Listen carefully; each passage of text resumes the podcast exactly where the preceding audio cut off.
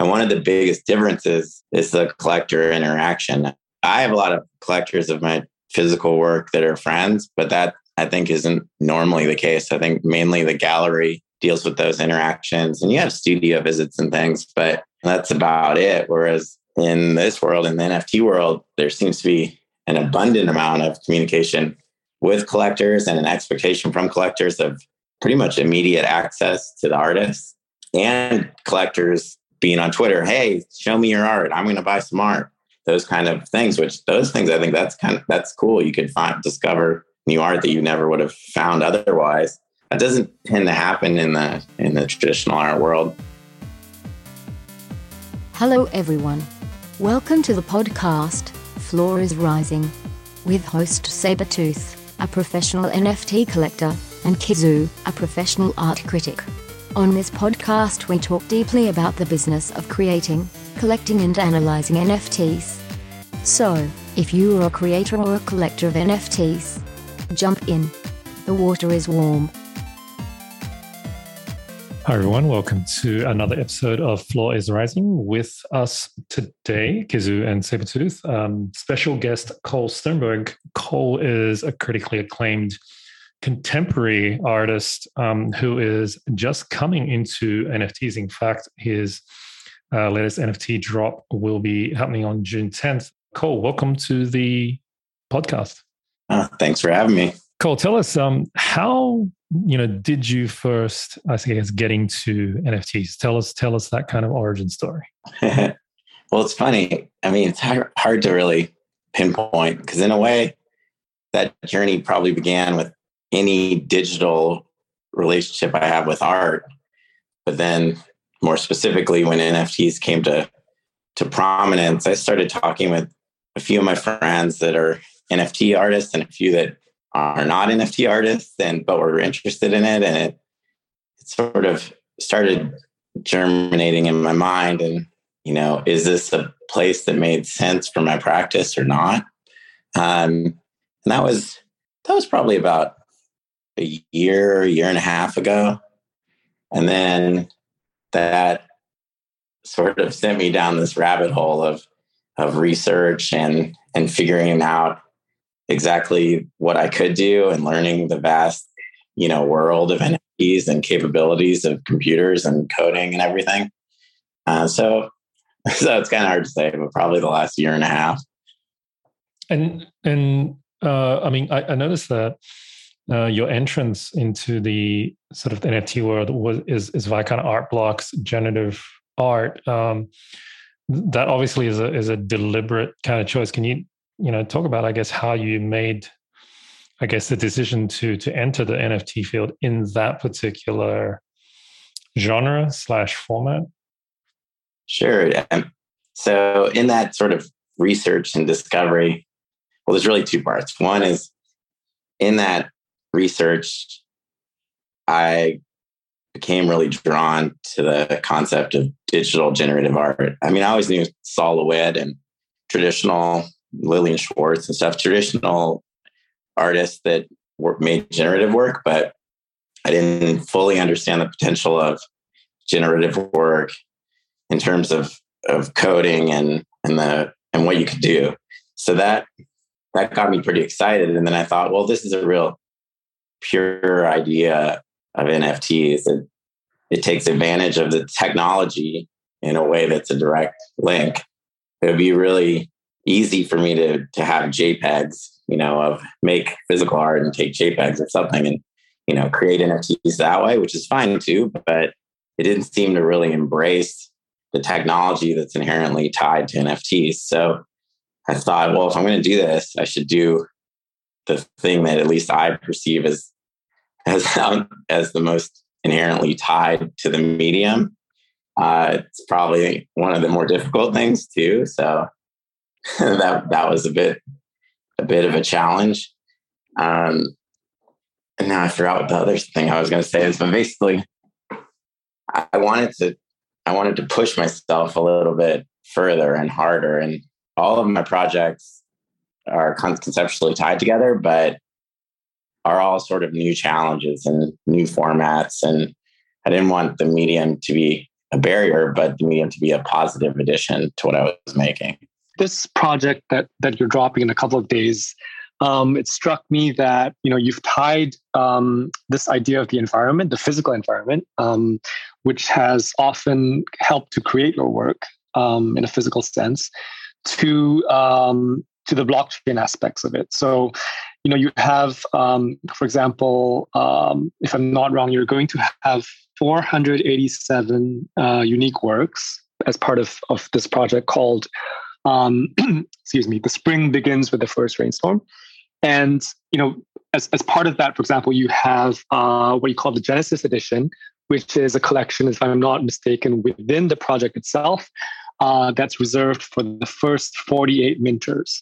Um, and I quote from your website, it says, the, the Genesis Edition is a physical manifestation of mint itself, uh, the physical forces represented and the conceptual drive of the project. Um, could you talk a little bit more about? Obviously, I think you know folks who are not as familiar with your practice might um, find it hard to digest all of that. It's quite dense. But could you say a little bit more about how uh, conceptually and, and physically um, all these various themes come together in, in, this in this project that you have coming up? Sure. So, so as a little bit of background, I mean, my work for 20 years has involved erasure and more specifically humans kind of erasing our presence from the earth um, intentionally or non-intentionally and in the last six years or so the earth itself has become a composer of the works so i was on the maiden voyage of a shipping vessel across the pacific painting and one day i got the nerve to throw a painting into the water and drag it um, next to the boat and I pulled it up and it felt like this strange miracle. It felt it changed structure completely. It looked like light fracturing through water and all the human hand, meaning my brush strokes, uh, basically disappeared, washed away and restructured itself kind of. So I was very excited about this idea of the earth composing things. And I've been doing that for the past few years now. And you, you see light fracturing, but you see water rippling, patterns of dirt and reptiles and trees and all these different things emerge when you expose paintings physically to the elements, not just dragged behind a boat, but left in wind and rain and painted on the ground instead of on the wall in my studio. So that that broad idea of erasing the human hand and giving it back to the earth. I wanted I wanted to address that in the digital form. And then this is the other reason I like the generative work because you're taking away the human hand via the code or or via the computer, however you want to look at it. So it just it looked like another way to communicate this broad idea of of taking away the human hand. So then it got tricky because I wanted both things merged together. And it was important for me to maintain the earthly patterning, but you use the amazing amount of capabilities of the computer.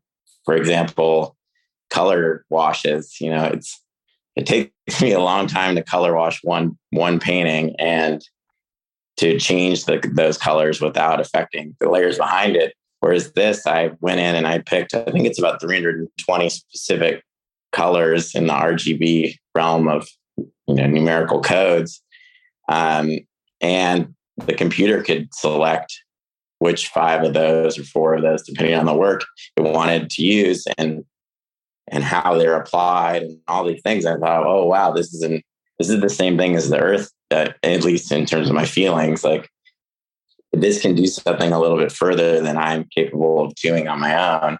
So I thought, okay, great, let's try to merge these things together and continue a dialogue conceptually, but also visually that feels like my paintings and other work while really embracing generative work and technology, P5JS, and you know, moving moving forward in that way. And it just took a very I'm not I'm not a developer. I had the help of a bunch of developers. Um, mainly the help and advice of Rob Dixon, known as Radix, who's also on Art Blocks, and he's a great friend and kind of guru in this to me now. um, to help me learn learn how to work with this code and and make something special that's still conceptually linked. Oh, and then the Genesis edition. Sorry, uh, I I thought it would be nice to develop some kind of physical compendium to the work. And the only way I could think of that was really taking each person's mint, making a print, but putting it on this nice maple wood that I like, pairing that with a rock. I tend to walk around and collect rocks, and the official rock of California is the serpentine rock. It's just this beautiful rock that you don't see very many places. And and then a little visual guide pamphlet kind of thing. And I thought, oh, this is cool. It'll this'll this wraps around the whole project. So it's it has a physical manifestation manifestation a little bit. It's not for the whole. I didn't I didn't want to make it totally about that, but um, but at least it's it's an option. And I mean, the minters end up with a nice little sculpture and a nice little little version of their piece to hang on the wall if they'd like. I imagine that you know, since working with this um, dragging paintings through the ocean kind of uh, approach that you've taken for for two decades now, um, that you have already kind of internalized that logic in a sense because you've learned to work um, or give over some of that initiative or or you know kind of um, intention, right? Uh, to nature. So that that's one way of, I guess, relinquishing uh, control. But then I, I, imagine that relinquishing control to code um, might be a bit of a different thing. Did, did you have uh, kind of different, you know, mindset, or, or how did you feel uh, working with code as as the uh, the kind of entity that you kind of relinquish control to, as opposed to nature? Oh, that's good. A good like look at it because well, okay, giving away control in both circumstances is pretty, felt the same to me. On one hand, I'm nervous because you've worked so hard on something, and then you give it give it away to something else to finish. In essence, um, but what has overwhelmed that since throwing the first painting in and since testing the first bit of code is the excitement to see what happens. I'm I'm I guess secure enough in what I'm doing that I I want to push towards the excitement. Like I love pulling a painting out of the water and I love hitting refresh and seeing what a new test mint makes. I probably love that too much. It's a it's like a weird obsession of mine now. I think I've probably test minted I don't know thousands of this piece to ensure that it it works, but also just because it's it's like so compelling to me. Uh, so really, it's the excitement that overwhelms the nerves, or or fear that it won't work. And with the code, it's it's actually a little bit better because you're not releasing. It's not necessarily finished yet. Like you just keep testing it, keep changing it around until you know it it works. The paintings, it could be a little more frustrating, I guess, because you have this big physical piece of linen. It's been hand painted for a long time and it could be it could totally disappear in a in a second in a way that that work. Whereas the code, it doesn't really disappear. It's like okay, let's change the organization of of the colors, or this one color isn't working well. Okay, well, we'll take that out of out of the list of colors. Like it's more adaptive than than a physical painting. Uh, and now I'm just in trouble because I'm I'm really in love with this process, and I have to get better at coding myself. So I, I guess that's the the different. The tricky part is not not being this expert developer that you know tends to be the ones on on art blocks because that takes 10,000 hours of learning and I'm I've only had 9 months of getting there. So I, would like to, you know, I guess that part's a little stressful. I want to I want to get better at that. If you know what I mean like you know you're not going to expect something totally um I suppose, distant from anything that you've done in the series because obviously, you know, obviously the the, the speed of the water and things like that um, is going to, you know, change that patterning, but it's not going to be something uh, totally unexpected. Whereas I, I would have imagined that with the code, um, and since this is your first time working in this mode, that you know there's something akin to it. Um, it's, it's something like an, an immaculate conception, right? You're not quite sure. Yeah, well, well, with paintings, I probably know about 70% of what's going to happen. There's a lot of factors in the temperature of the water, the coloration, certain colors disappear faster than others, how it's hitting the wake. But yeah, I do at this point know kind of what's happening. With the development of the spring begins, it was I mean, it, it, took a it took an arch of about nine months um, to really get it totally perfect. But so at the beginning, uh, yeah, it was what I saw in my mind was not was not coming out like that, and what I wanted in the end seemed sort of impossible. And it took building up a more complex idea of it and then breaking that back down to get to the final idea that I I like and I wanted. Um, so it took it was a learning curve basically, and there are much more complicated generative pieces along that curve than this. This is, I mean, it's complicated, but it's it's not as complicated.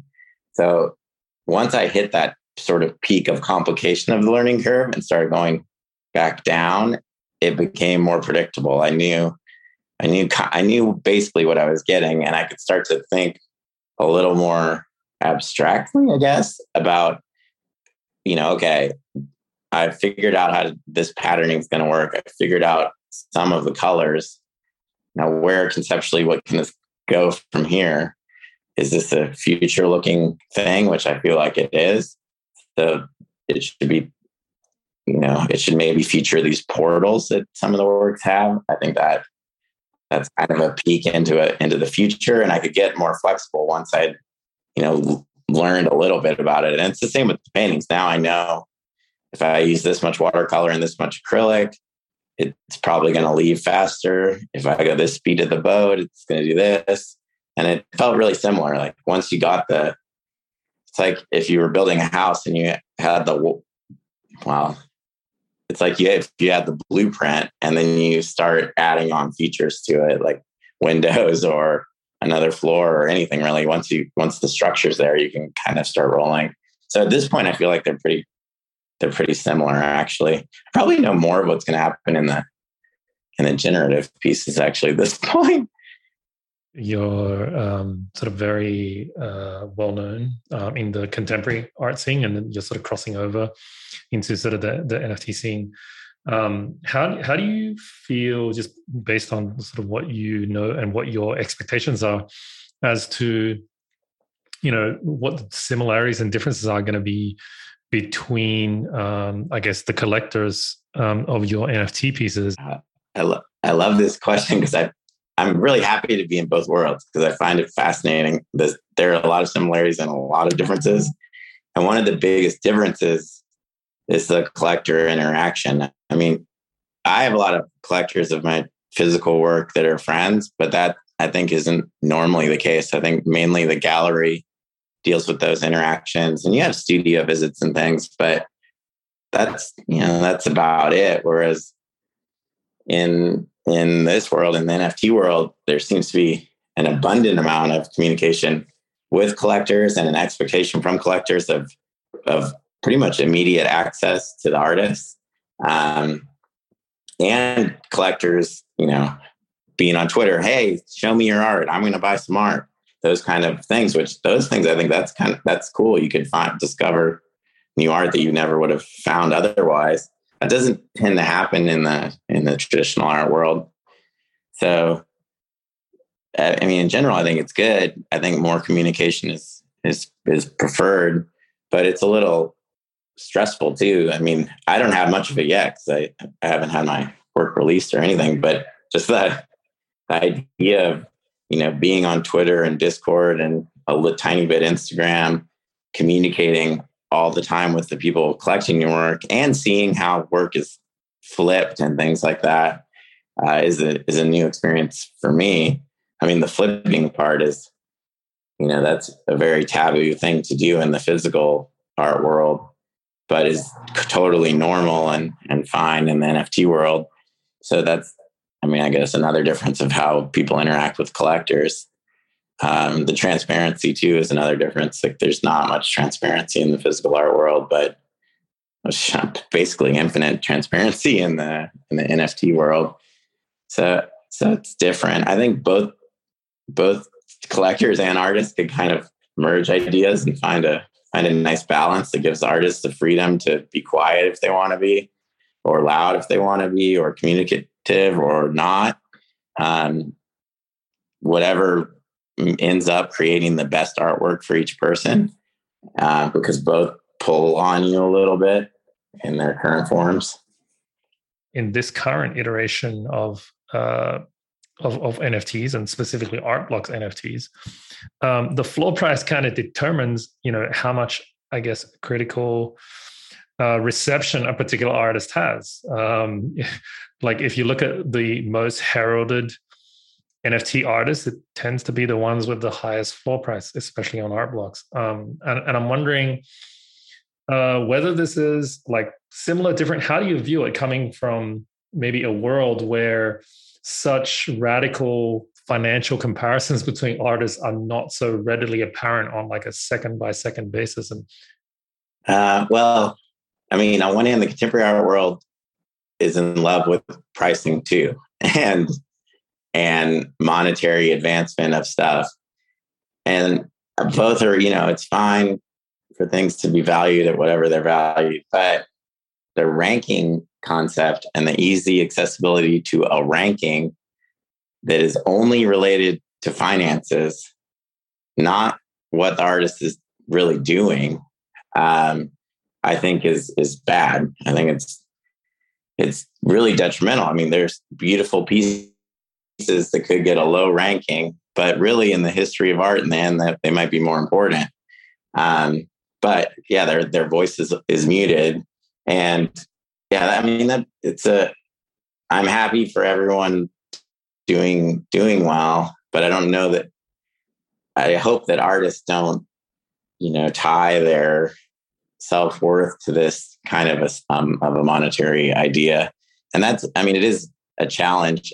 I think that's where the NFT curatorial concepts could evolve a little bit. Um, a lot of my experience talking about NFTs with everyone, but you know, in this case with NFT related artists and curators and stuff, you know, is about money. And I don't know, it just that doesn't seem reflective of the work. And I've been super confused. I mean, if you go on OpenSea and rank every project, I don't I couldn't understand why certain ones are higher than than other ones. I mean, it's it's a it's a wild wild thing to me. What do you think uh, the prospects are for contemporary artists with established careers um, in terms of succeeding uh, or, or cross sounds weird but being a crossover artist and succeeding in an NFT context and obviously you know in, in one sense um, there's no reason why uh, the NFT output of, of these artists should be regarded as somehow separate from their main practice. I think certain artists are able to cross over in, in each direction and certain artists aren't. In my opinion, it's doing doing the work and respecting the medium and the output should should come from that. And if it sells or not, who knows? But if you're making nice work, then then so be it. Um, like you said, mentioned Fidenzas, you know, Tyler Hobbs makes great murals too. I mean, there's there's an inherent like crossover that it should be irresistible to most artists, I think. But like for me, I didn't want to, I didn't want to just like, oh, here's my NFT project, blah, whatever. I wanted to really learn about NFTs, learn about the ways you could use them to improve your art and make something that I felt like was a digital improvement or or a digital version that that added something else to the work. Uh, so I think certain artists can can put in that time and effort and make NFTs that would be acceptable to the NFT community. I mean, the NFT collector base gets deep in research, which I don't think the physical collectors do as much. And I think if they go deep in the research and understand, oh, okay, this person is a physical painter, but he did all of these complicated things to produce an NFT that I, I can appreciate, then that should work. Um, but if people are just regurgitating their physical work as digital work, I mean, I don't, I don't know that that's necessarily going to be effective. And then it can go the other way too. I mean, digital artists can certainly take that work and translate it to a physical medium. I mean, in the most simple form, prints, but you know, physical photography, paintings, what sculpture, whatever it may be. And I'm seeing the art world starting very slowly to embrace embrace that idea too. So it sort of, I don't know, it sort of goes both ways. And art world is a little more res- resume driven, or a lot more resume driven too. I guess that's another thing that everyone has to navigate. I think people with deep physical art resumes might come into the NFT world and think, "Oh, I'm so and so.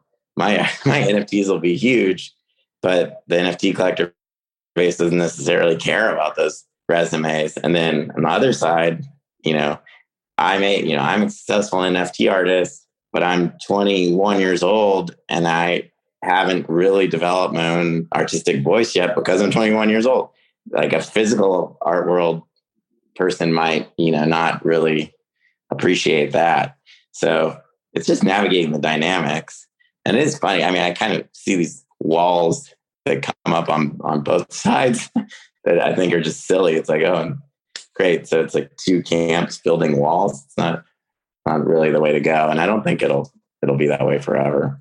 I think some artists are pretty pessimistic that they're that we're going to see some kind of uh, reconciliation there um, because it's it's like you know it, it's very territorial and i think there's a lot at stake for the artists that you know basically as i mentioned were were nothing uh, or totally unknown just say three years ago and th- there's a lot at stake on the other side of course. Um, i'm not just talking about the idea of the gatekeepers being very you know cagey about um, their art historical position and things like that. I'm more optimistic. I just take all this sort of agitation from people with a grain of salt. I mean, I understand why people want to, you know, maintain their position, especially ones with a strong position as an NFT artist, as a physical artist, you know, whatever. And it's risky as an NFT artist to let in famous physical artists. And it's risky for physical artists to go into NFTs because collect some collectors have such a weird perception of of them. But I'm I'm optimistic because ultimately it should be what are people making? What are people trying to say? And is is that interesting? Is it compelling? And I think regardless of your medium, that's what artists are shooting for, and that's what should you know rise above. Um, and you're starting to, I mean, you start we're starting to see a little more crossover and positivity. Um, NFT artists doing, you know, exhibitions in prominent galleries. I mean, art blocks being at Art Basel and the Venice Biennale and all all of that, and and gallerists that I know that had no idea what an NFT is now being interested in learning more about it. People were pretty shocked because my work's so earthly that I was going into this digital realm at all. And but once I explain everything that we've been talking about. Now they're like collecting NFTs and and sort of embracing it. So I, I think it's just a matter of matter of time, and it'll be really fascinating. I like. I mean, I kind of like the transparency, except that it leads to rankings uh, of the NFT world. Maybe that would, you know, maybe some some of that stuff would go into the traditional art world. And I really appreciate the design aesthetic of the physical art world, and I think more of that needs to go into the NFT world. So I'm optimistic that these things merge and we actually, the result of it is better and bigger creative output in general. In generative art, you have you have some people who, who basically say, well, you know, from like Sol LeWitt to say Jared Tarbell, like basically there's nothing in generative NFT art that hasn't been done before. right before NFTs came along. So basically, everyone that's kind of doing things are, is is it's essentially it's it's not breaking kind of new ground, right? So everyone's just kind of thinking that they're doing something new, but they're not. And then what I've seen other people say is is is kind of to reject the whole um I guess art history angle, right? That that says, okay, you know, things started here, and this is kind of the, the to to kind of learn what's what's gone uh, be, before and then and then to go forward. But to kind of say that NFTs is a is a is a completely new thing because it's not really about you know trying to trying to continue art history, but basically about uh, sort of infiltrating mass culture, right? And so so this is uh, I think a huge disconnect that comes because when people look at the rankings on OpenSea and they say, well, it's just it's just like kind of pictures of cats and dogs and monkeys. But then there's a whole new narrative that is basically saying like NFTs is not about continuation of this art historical narrative. It's about kind of like pushing into kind of mass culture, like it's competing with you know TVs or movies or or comic books or that kind of thing. So kind of branching into sort of mass uh, uh, sort of culture or sort of appealing to mass audiences rather than just like a very niche sort of quote unquote collector audience? Well, there's a lot to unpack there. Okay, so on one hand, well, the the kind of infiltration of society, I think it's more, at least I look at it more as a commentary on society versus infiltration necessarily, um, which is is pretty similar to the dialogue around pop art and when pop art started. Like the arguments sound pretty parallel, but you know that was the commentary on mass consumption and branding and a, false American dream. But so, so I'm kind of uh, okay with these things that are trying to infiltrate culture. I wouldn't be okay with just like, oh, people like I mean, no offense to this TV show, but like people like CSI. So I'm making CSI and versions of NFTs, like a sort of obvious rip on something that doesn't go a little deeper, I guess is a little more annoying. Uh, the tricky thing with NFTs in that vein too is like art, people kind of understand what physical art is in general, but NFTs aren't just art. There's, you know, a world of NFTs. So even open OpenSea, I mean, I don't know, like determining what is in an art category versus another category is sort of relative. And the only reason they're in those categories is for financial research, I guess. So, so it's just a, a different medium, a trickier, trickier medium to jump into. And then the generative art idea of, well, everything's been done and we're, we're just doing a code version of that I mean, that's kind of a, I don't think that's really correct. I think it's a, an adaptation or reflection on his, on art history. And that occurs in, in all mediums of art. So, you know, on one hand, you're coding it and putting it on chain, maybe. So, is that enough of a commentary, or do you need to visually comment a little bit deeper uh, you know, I mean, that's, I'm not sure. I mean, personally, I feel like with mine, it hasn't been done before. The only person that's done those paintings is me, at least as far as I know. And the only, you know, the only person that's made an NFT that merges the physical, physical, the earth composing part of it and the computer composing part of it in this way is uh, like I think is mine. There might be a few others, but at least it's still along my creative commentary so maybe it's a little bit, I guess, easier for me to say something on on like how I feel about my own ones. Um, but we're just, and this is just so new. Like it's a crazy thing that a medium can come over a few year period tops and and then becomes so prevalent in the world and in the market.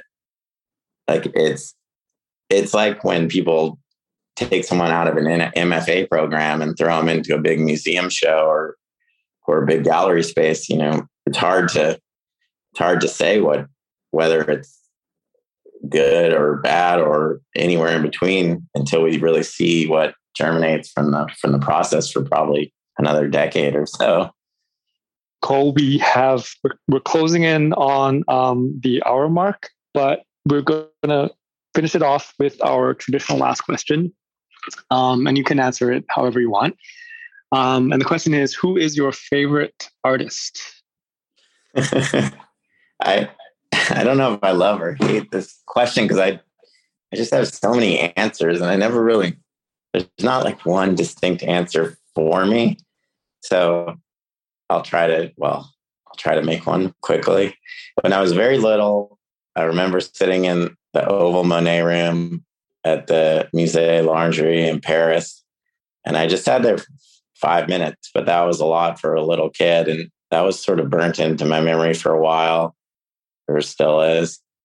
So Monet would be one as a as a kid, and then as a teenager, I sat in 50 Days at Iliam, Twombly's permanent room in the Philadelphia Museum of Art, and that really jump started my painting. I would say I think I was 17, and so Twombly, you know, for a long time, was really influential in my painting process, and then conceptually, and maybe my number one would be Joseph Beuys.